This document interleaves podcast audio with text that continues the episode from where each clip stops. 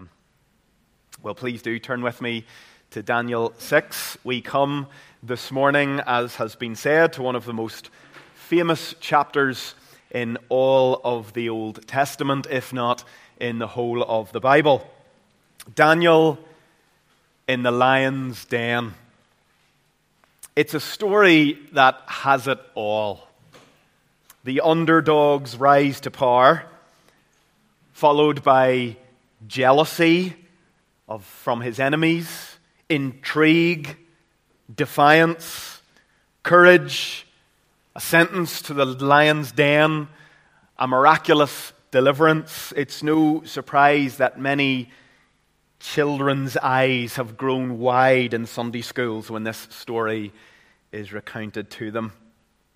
But here's the question that I want to ask of this chapter this morning Why is it in our Bibles?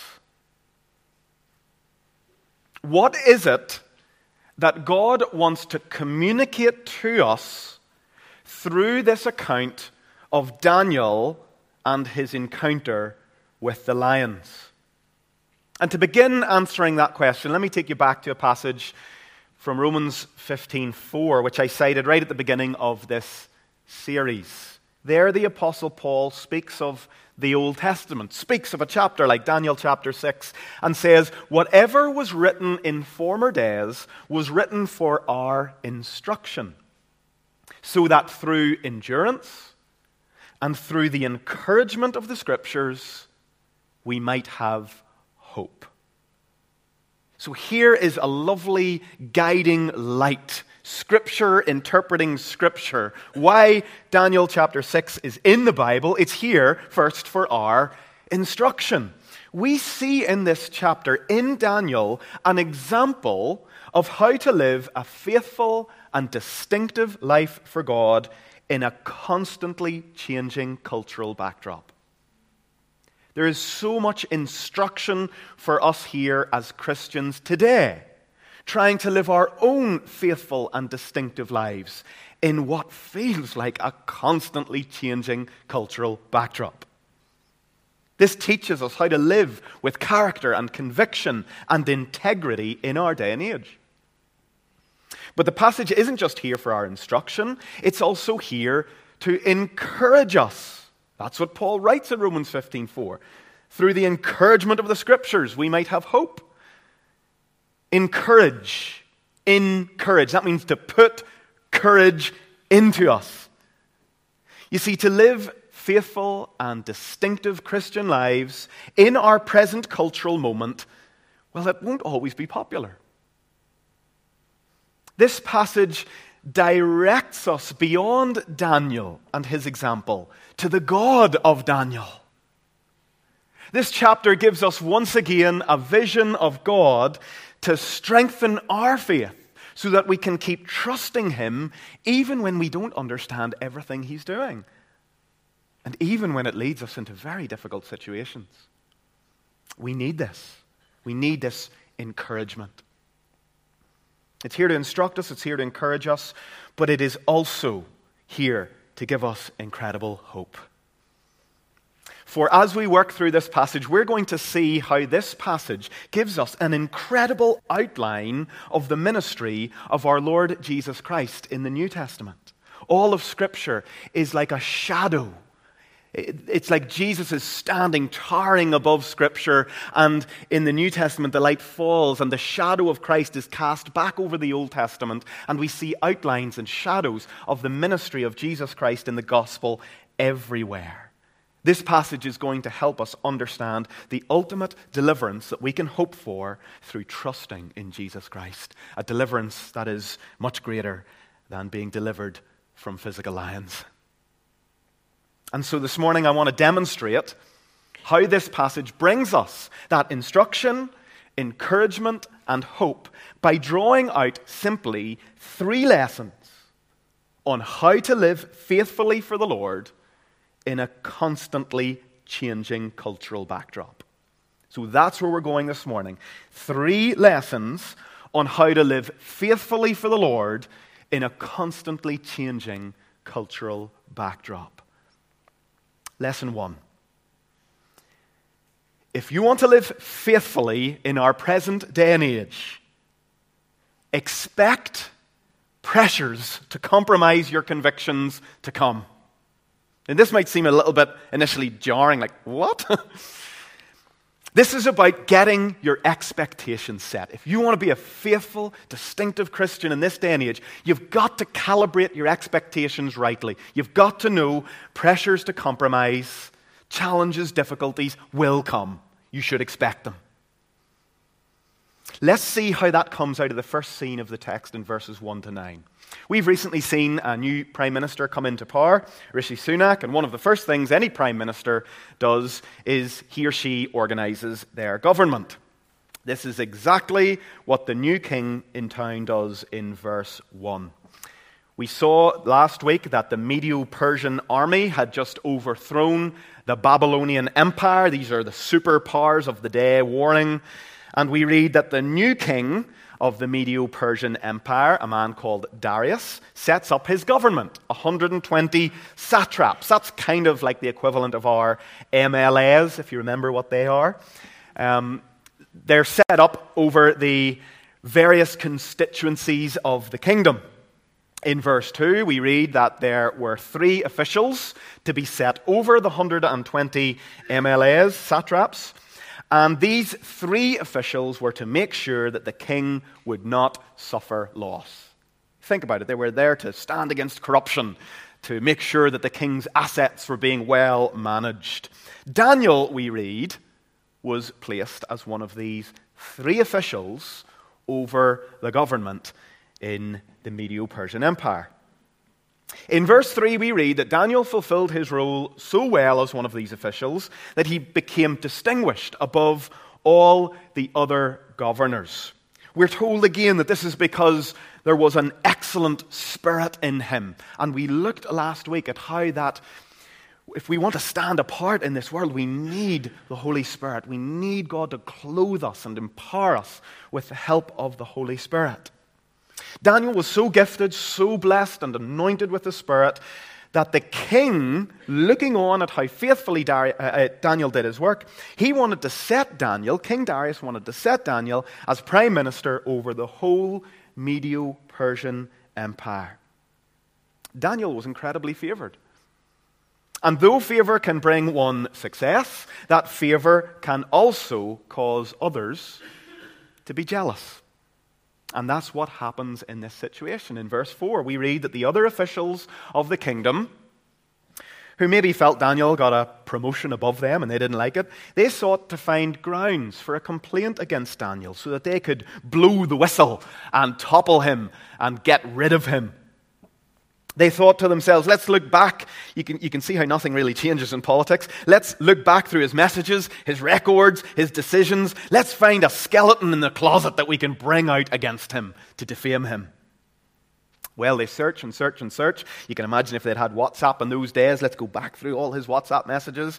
But they can find nothing against him. It's incredible. They can find no ground for any complaint against him because we read Daniel was faithful. Now, I don't know about you, but that is stirring and challenging to read. If someone went through all your WhatsApps, all your private stuff, all your decisions, all your thoughts, everything over your lifetime so far, would they find grounds for complaint against you, something to defame you on? Now, again, we know that Daniel wasn't perfect. Daniel was a sinner like any of us. But there's something very impressive here that in his public life. The people looked through all of his records and they saw integrity, they saw character, and they saw faithfulness. Here was a godly man working quietly and consistently with integrity, a faithful witness for God's kingdom. What a picture of what each of us are called to be in our places of work. Can I encourage you this morning to keep being this in your workplace. Last week, we spoke of the power of a quiet, effective, faithful Christian witness in the workplace over a long time. Never underestimate the power of your quiet, faithful Christian living just where God has placed you. Keep going in that. People are looking on and your integrity and your effort to be a faithful Christian in the workplace, though at times you're stressed out in work and you're frazzled in work and there's people who do your head in in work, keep trying to be faithful. Keep trying to love people. Keep trying to serve. Remember, Daniel wasn't a pastor, he was a civil servant.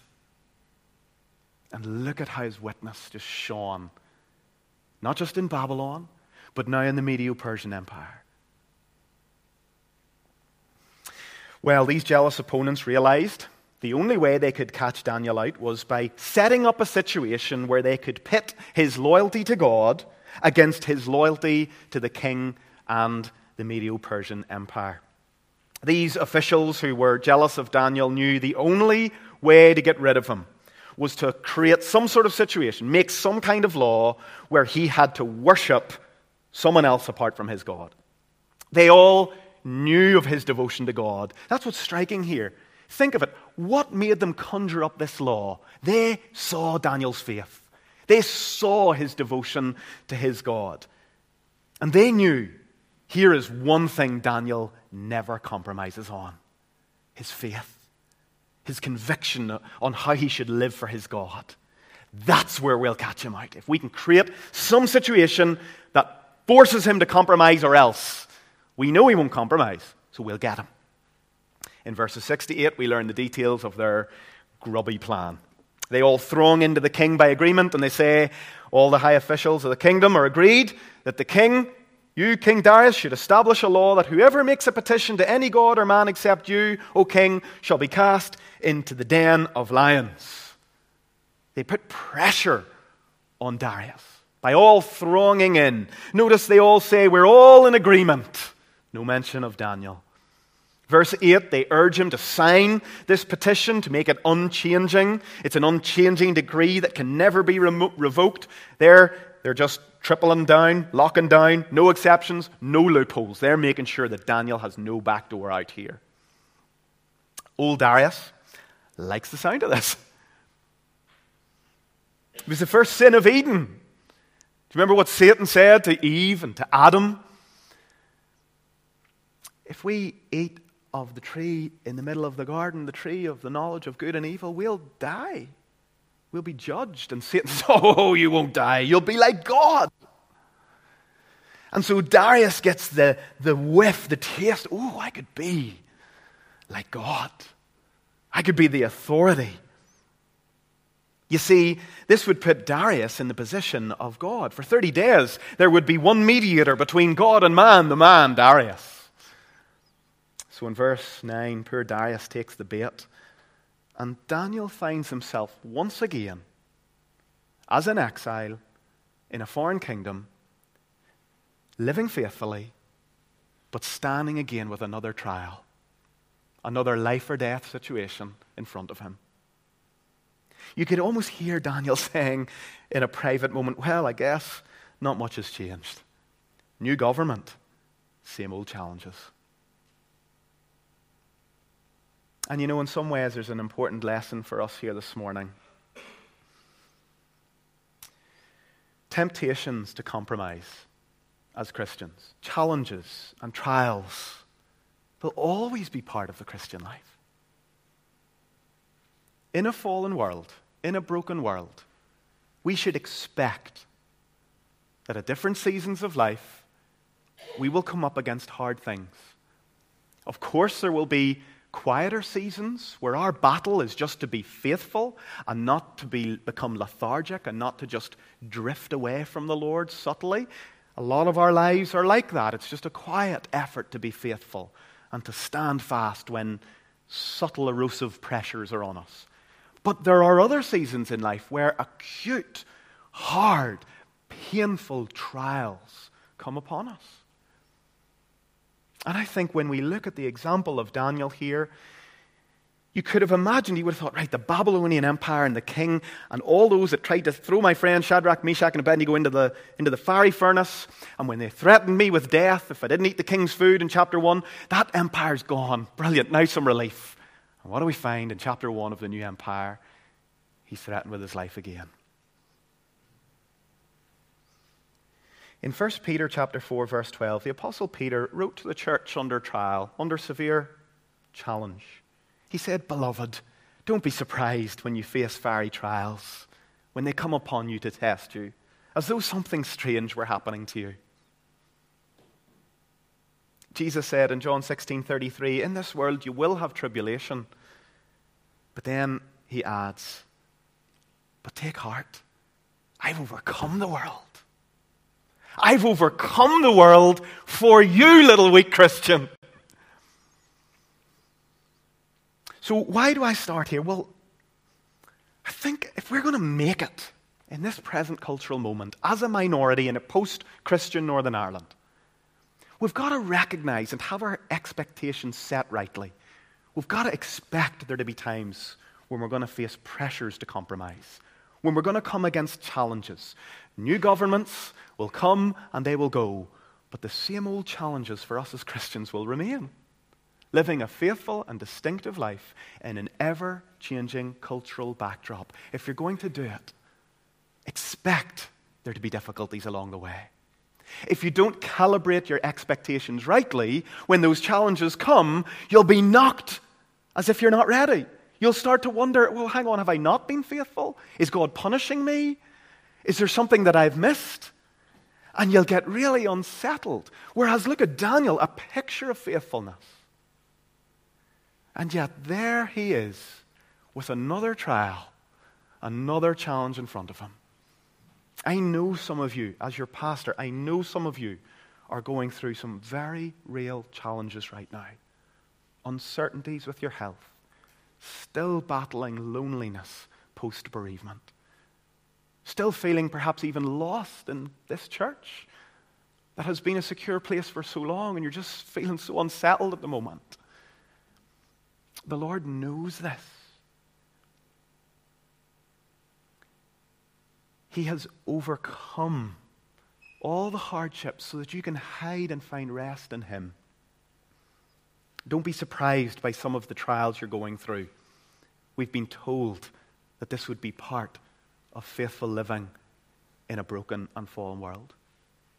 So keep going. But if we're going to keep going, we've got to learn the second lesson from how we live faithful lives as Christians in an ever changing cultural backdrop. Here's a second lesson I want to draw from this narrative in verses 10 to 18. If we're going to make it through, we've got to cultivate intentionally a strong and close walk with God. This does not just happen. No one drifts into a strong and close walk with God. This is something we must cultivate. In verse 10, we read that Daniel, knowing full well what could happen to him, he knew that this plot had been made against him. He continued, though undeterred, in his practice of praying with his windows open towards Jerusalem three times a day. As he's doing so, in verse 11, we read that the jealous officials come because they know where they'll find him. They've seen him before. They catch him, defying the king's and their new law. In verses 12 to 13, they run as touts to the king and they say, King, hang on, didn't you sign a law that anyone who makes any prayers or petitions to anyone but you will be thrown into a den of lions? Such suck ups, aren't they? Well, Daniel, one of the exiles from Judah, he pays no attention to you, O king, but he continues to pray to his God three times a day. And it's striking that in verse 14, the king's distressed because Daniel's such an asset to him. And so he tries to find a loophole to free Daniel. But the officials come and they say in verse 15, Oh, remember, this is a king that is triple locked, can't be changed. And so the most powerful man in the known world was powerless. In verse 16, he orders that Daniel be thrown into the lion's den and that a stone is rolled over what looks like Daniel's tomb. Now, all of these consequences, they came from Daniel's resolve not to compromise his faith, as recorded there in verse 10. And what I want to do just now is slow down for a moment and look very closely at verse 10. So if you haven't been tracking with me, just here's your chance to get back onto the motorway. Verse 10, let's look down at it. What I want us to do here is learn three things about Daniel that give us insight into what made him the man of God he was. So, what I'm doing here is saying, right, what is it that made him so strong and able to stand? Because here in verse 10, you get this glimpse into the engine room of Daniel's life.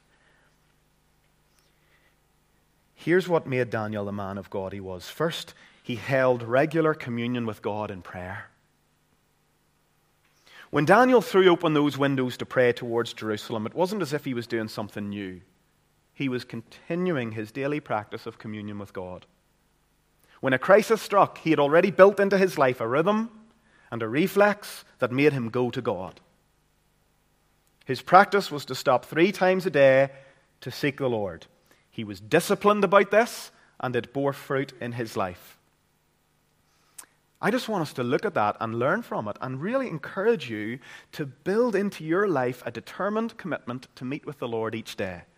It doesn't have to be three times, but it can be three times. What I want to encourage you is just to build into your life a determined commitment, a disciplined commitment to meet with the Lord every day. A disciplined prayer life builds the fruit of strength into the Christian life. A disciplined prayer life builds strength into our Christian lives. So let me just ask what prayer rhythms have you in place? If none, is it any wonder that you don't have the strength that is displayed by Daniel in this passage? Build into your life a disciplined commitment to meet the Lord every day. This will bear fruit in your life. And if you don't know where to start, let me encourage you. Just even start with the Lord's Prayer. You could build a habit into your life to start your day, even if you're, you've slept in and you're rushing to work in the car, to just settle your heart for a moment and start using the Lord's Prayer. I tried to demonstrate it in my main prayer this morning, what it is to walk through the Lord's Prayer in prayer. Use that as a platform to build on so that you can have a solid prayer life? Would it be said of you, there's a man, there's a woman with a prayer life? Be encouraged. You can do this with the help of the Lord. Daniel had regular communion with God in prayer. Secondly, though, he was rooted in Scripture. Why was he praying towards Jerusalem? He knew that in 1 Kings chapter 8, God had said, If the people sin, and are carried into exile to a foreign land, if in that land they repent and they pray towards this place, that was the temple in Jerusalem, God would come and restore them. Daniel had been in Babylon for a long time, and yet he faithfully kept searching the scriptures and praying according to the truth he found there. Pray scripture. Pray Scripture with hope in your heart. Daniel knew that God said, when my people are in exile, when they're foreigners, if they repent, if they pray towards this place, I'll come, I'll hear, I'll restore them. Imagine them there, three times a day, throwing open the shutters, saying, Lord, do as you promised. Do as you promised. Do as you promised. I'm praying. He was rooted in Scripture, and those deep roots meant he wasn't shaken, he just kept doing what he was doing.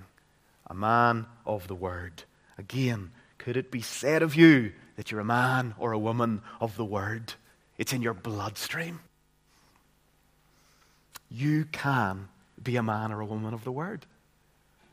What's holding you back? Is it just discipline? Is it busyness? Is it priorities that you haven't set yet?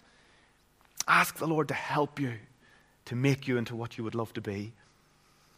So Daniel was one who held regular communion with God in prayer. He was rooted in Scripture. That informed his prayer life. Then, thirdly, this is really challenging Daniel was more interested in the favor of God than the favor of man. We could say he feared the right lion. You might wonder why did he not feel like it was okay to go inside? and just pray more secretly and keep a low profile. I imagine many of us would have logically worked through it and thought, well, I don't need to pray at the window. And if that means I'm going to get thrown into the den of lions, then I could just retreat and go secret. Well, I wonder what would have happened if he had done so. We know that all of those non Christian Medo Persian officials were watching him every day. The trap had been set. If they saw him not at his window, I wonder what it would have done to his witness. I think Daniel would have felt that he had compromised. He wanted his accusers to see that he would not be deterred, that he feared the right lion. He was going to keep praying, faithfully living for the Lord, whatever the cost. This is really challenging because remember, he was enjoying such favor from King Darius. If he had made an idol out of human favor, he wouldn't have been able to let it go. If he cared most about what people thought of him, if he cared most, if his idol was human favor, I want them to think well of me, there's not a chance he would have let that idol go. There may be, in, there may be times in our lives where we have to abandon favor with even friends or family to remain faithful to God. There is a difference between our reputation as Christians and our witness. This really came to the head during the COVID years. Everyone was saying, you know, well, what about the witness of the church? Should we open? Should we close? Should we meet? Should we not? What about the witness? And I remember someone very helpfully saying, no, no, let's distinguish between our reputation and our witness. Our reputation might have been smashed if we'd kept meeting right through COVID. But might we have, in some way, by keeping meeting, have witnessed to the fact of how important church is? Now, I'm not going to get into this because I don't want to. And we were all working our way through and doing the best we could. But it's really important that we make that distinction. Your reputation can be shot as a Christian for your stand uh, of faithfulness where your witness is intact. We are called to be faithful witnesses, even if we lose favor. If Daniel had made favor his idol, he would never have been put into the lion's den. But he feared the right lion. And he cared more about what God thought of him than what people thought of him. Now, that's a struggle that this pastor has every day. And I know you're all Christians like me. we all struggle, don't we? We want people to think well of us, and I think that's okay. But when that fear, favor, and what people think of us, when that becomes the dominating feature in our lives, causing us to compromise our witness, then we might need to check our hearts. Now, with this glimpse into Daniel's walk with God, just from that 10th verse, we see clearly Daniels aren't born they're made.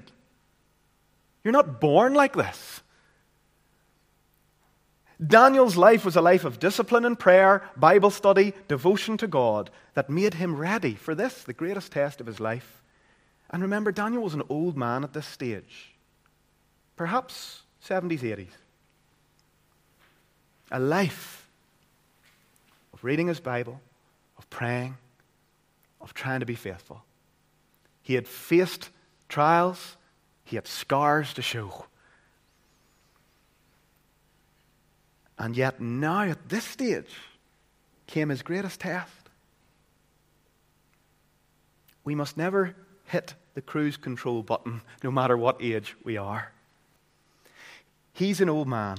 And I just think of the words of Psalm 92, 12 to 14, how they were true of Daniel. The righteous flourish like the palm tree and grow like a cedar in Lebanon. They still bear fruit in old age. They are ever full of sap and green.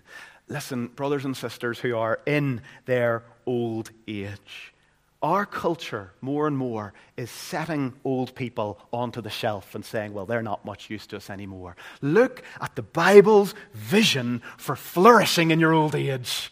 What a beautiful, dignified picture for you. You're not on the shelf. You're not, you're just, your day's done. No. Here the Bible says, get this vision. Bearing fruit in old age, ever full of sap and green, flourishing like that beautiful tree of Psalm 1. You can be that. You can be that with the Lord's help. So let me ask do you have a strong walk with God? No matter what age you're at, we don't drift into this. It's cultivated over time with the help of the Lord, with discipline.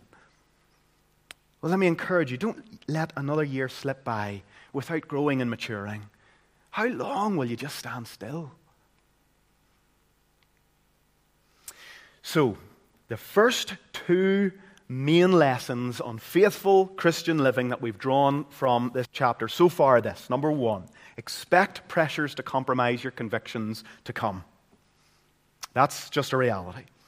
If you're going to make it through, you've got to cultivate intentionally a strong and close walk with God. That is what Daniel has demonstrated so wonderfully here in this text.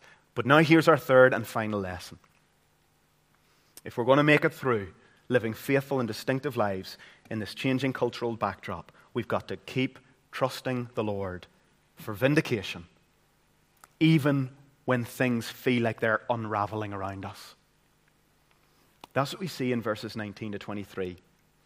Now, this is really interesting. One of the things you'll notice, if you look carefully at verses 14 to 19, is that though Daniel is the one going into the lion's den, all the eyes are on King Darius.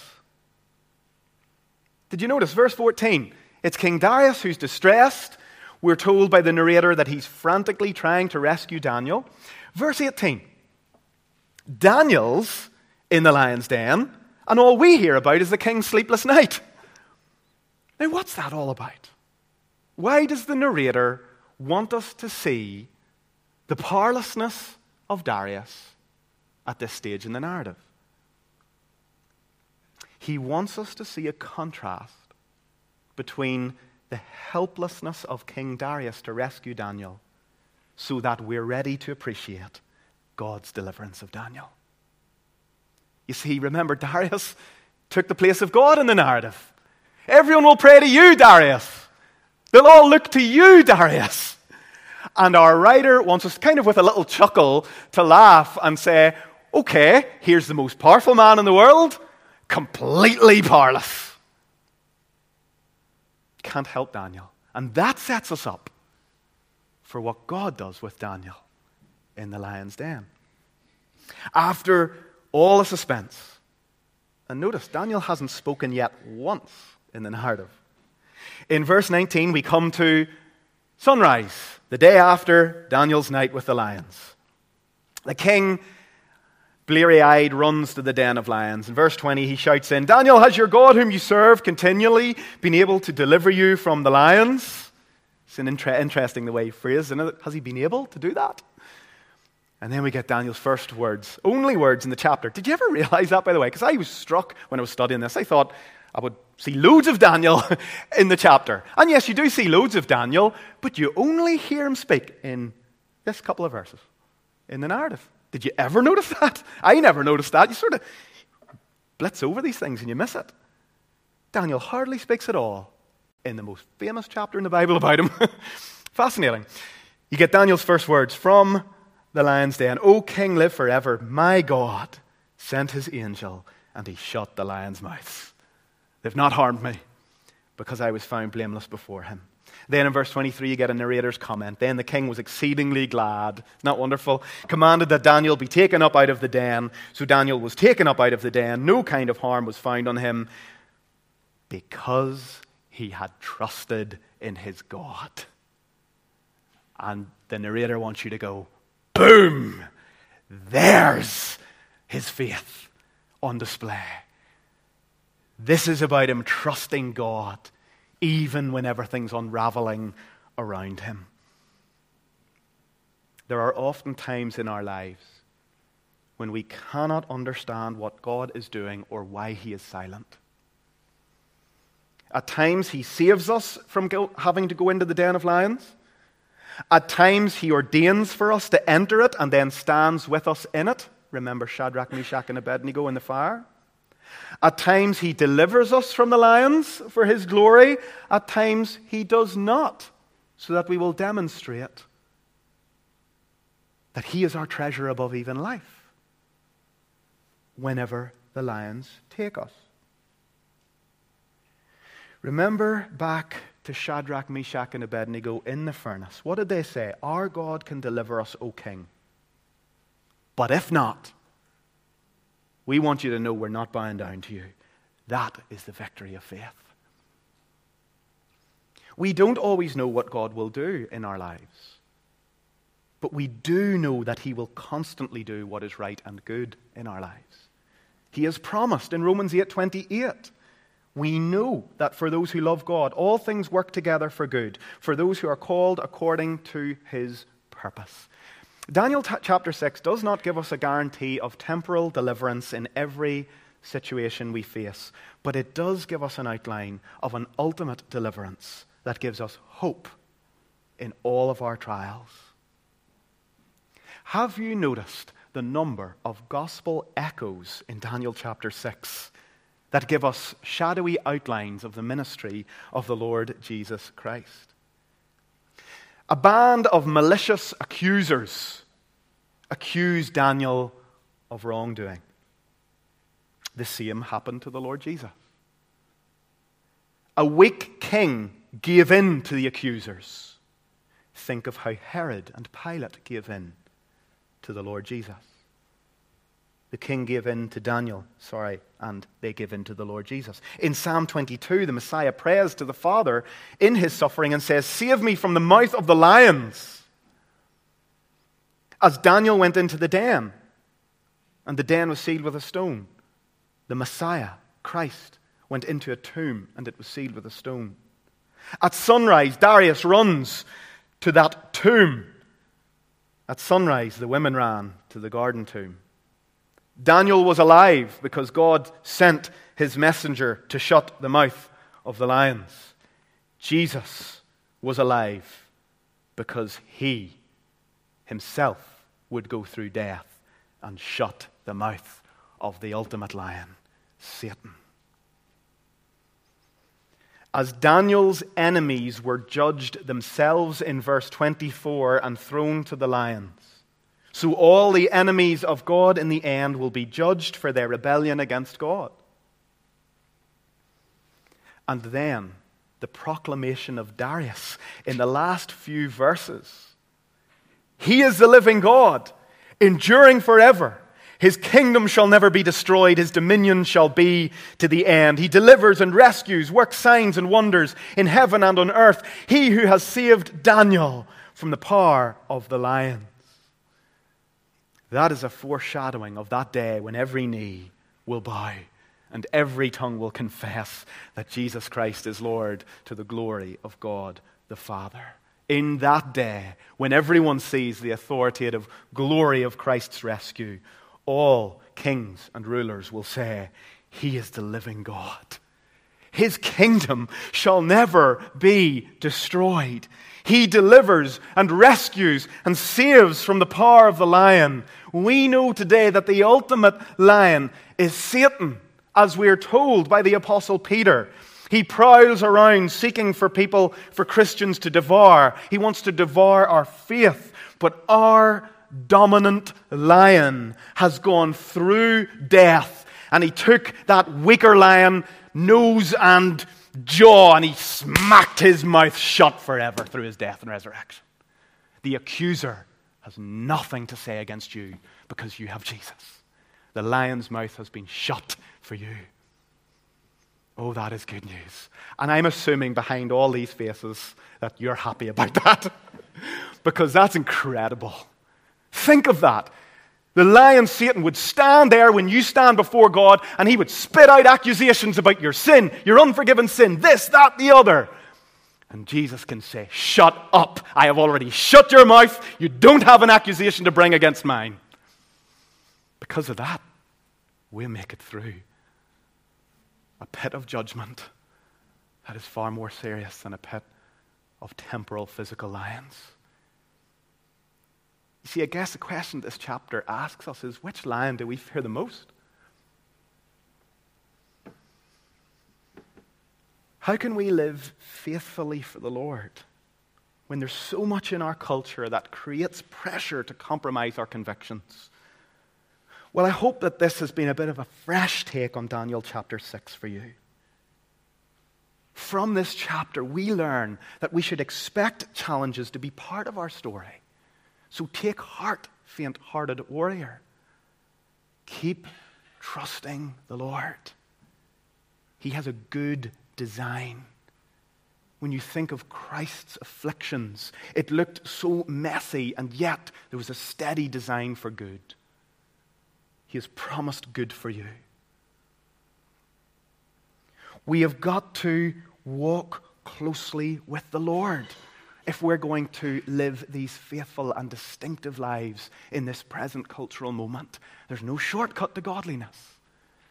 Maybe this morning you've heard this and you're just like, I need to start again with my discipline and my focus on the Lord. Maybe you could take up that Lord's Prayer challenge, use that in your prayer life. Or maybe just start reading a gospel and get to know Jesus again and ask God by the Holy Spirit to let the glory of Christ just captivate your heart all over again. But then, thirdly and finally, this narrative has taught us that in the end, there is a day coming when all the hard things will ultimately pass away the kingdoms of this world and all the tribulations of brokenness and fallenness will one day fall away. And here, as Darius proclaimed, we belong to a kingdom that will never end. It will never be destroyed. There'll be no more hurt or affliction or pain or grief in that kingdom.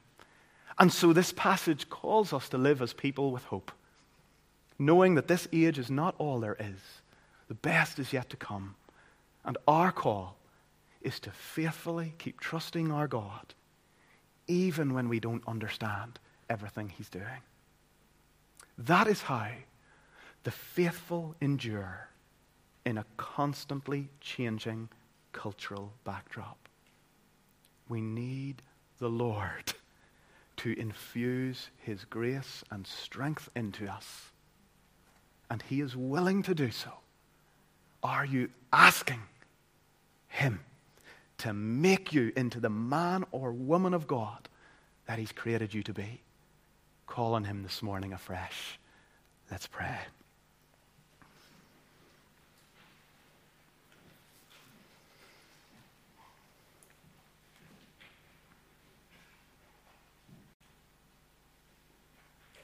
Father, we can't make ourselves into the strong Christians we want to be. We do have a role and a calling to be faithful.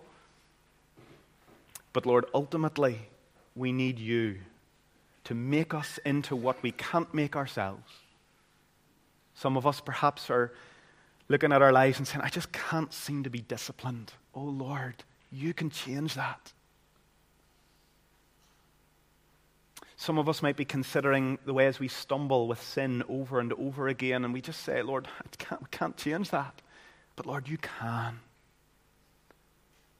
Some of us might feel very fearful, and we worry so much about what people think of us that it cripples us and means we're putting ourselves under pressures that you never meant for us to bear.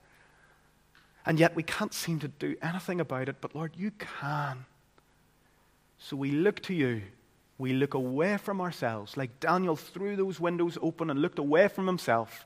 We look to you, we look to you the living God, the God who has good purposes for our lives to sanctify us and to make us those beautiful image bearers that we've been created to be. And, oh Lord, as we respond now to this and think more about the beautiful echoes and outlines of the ministry of Jesus in this chapter.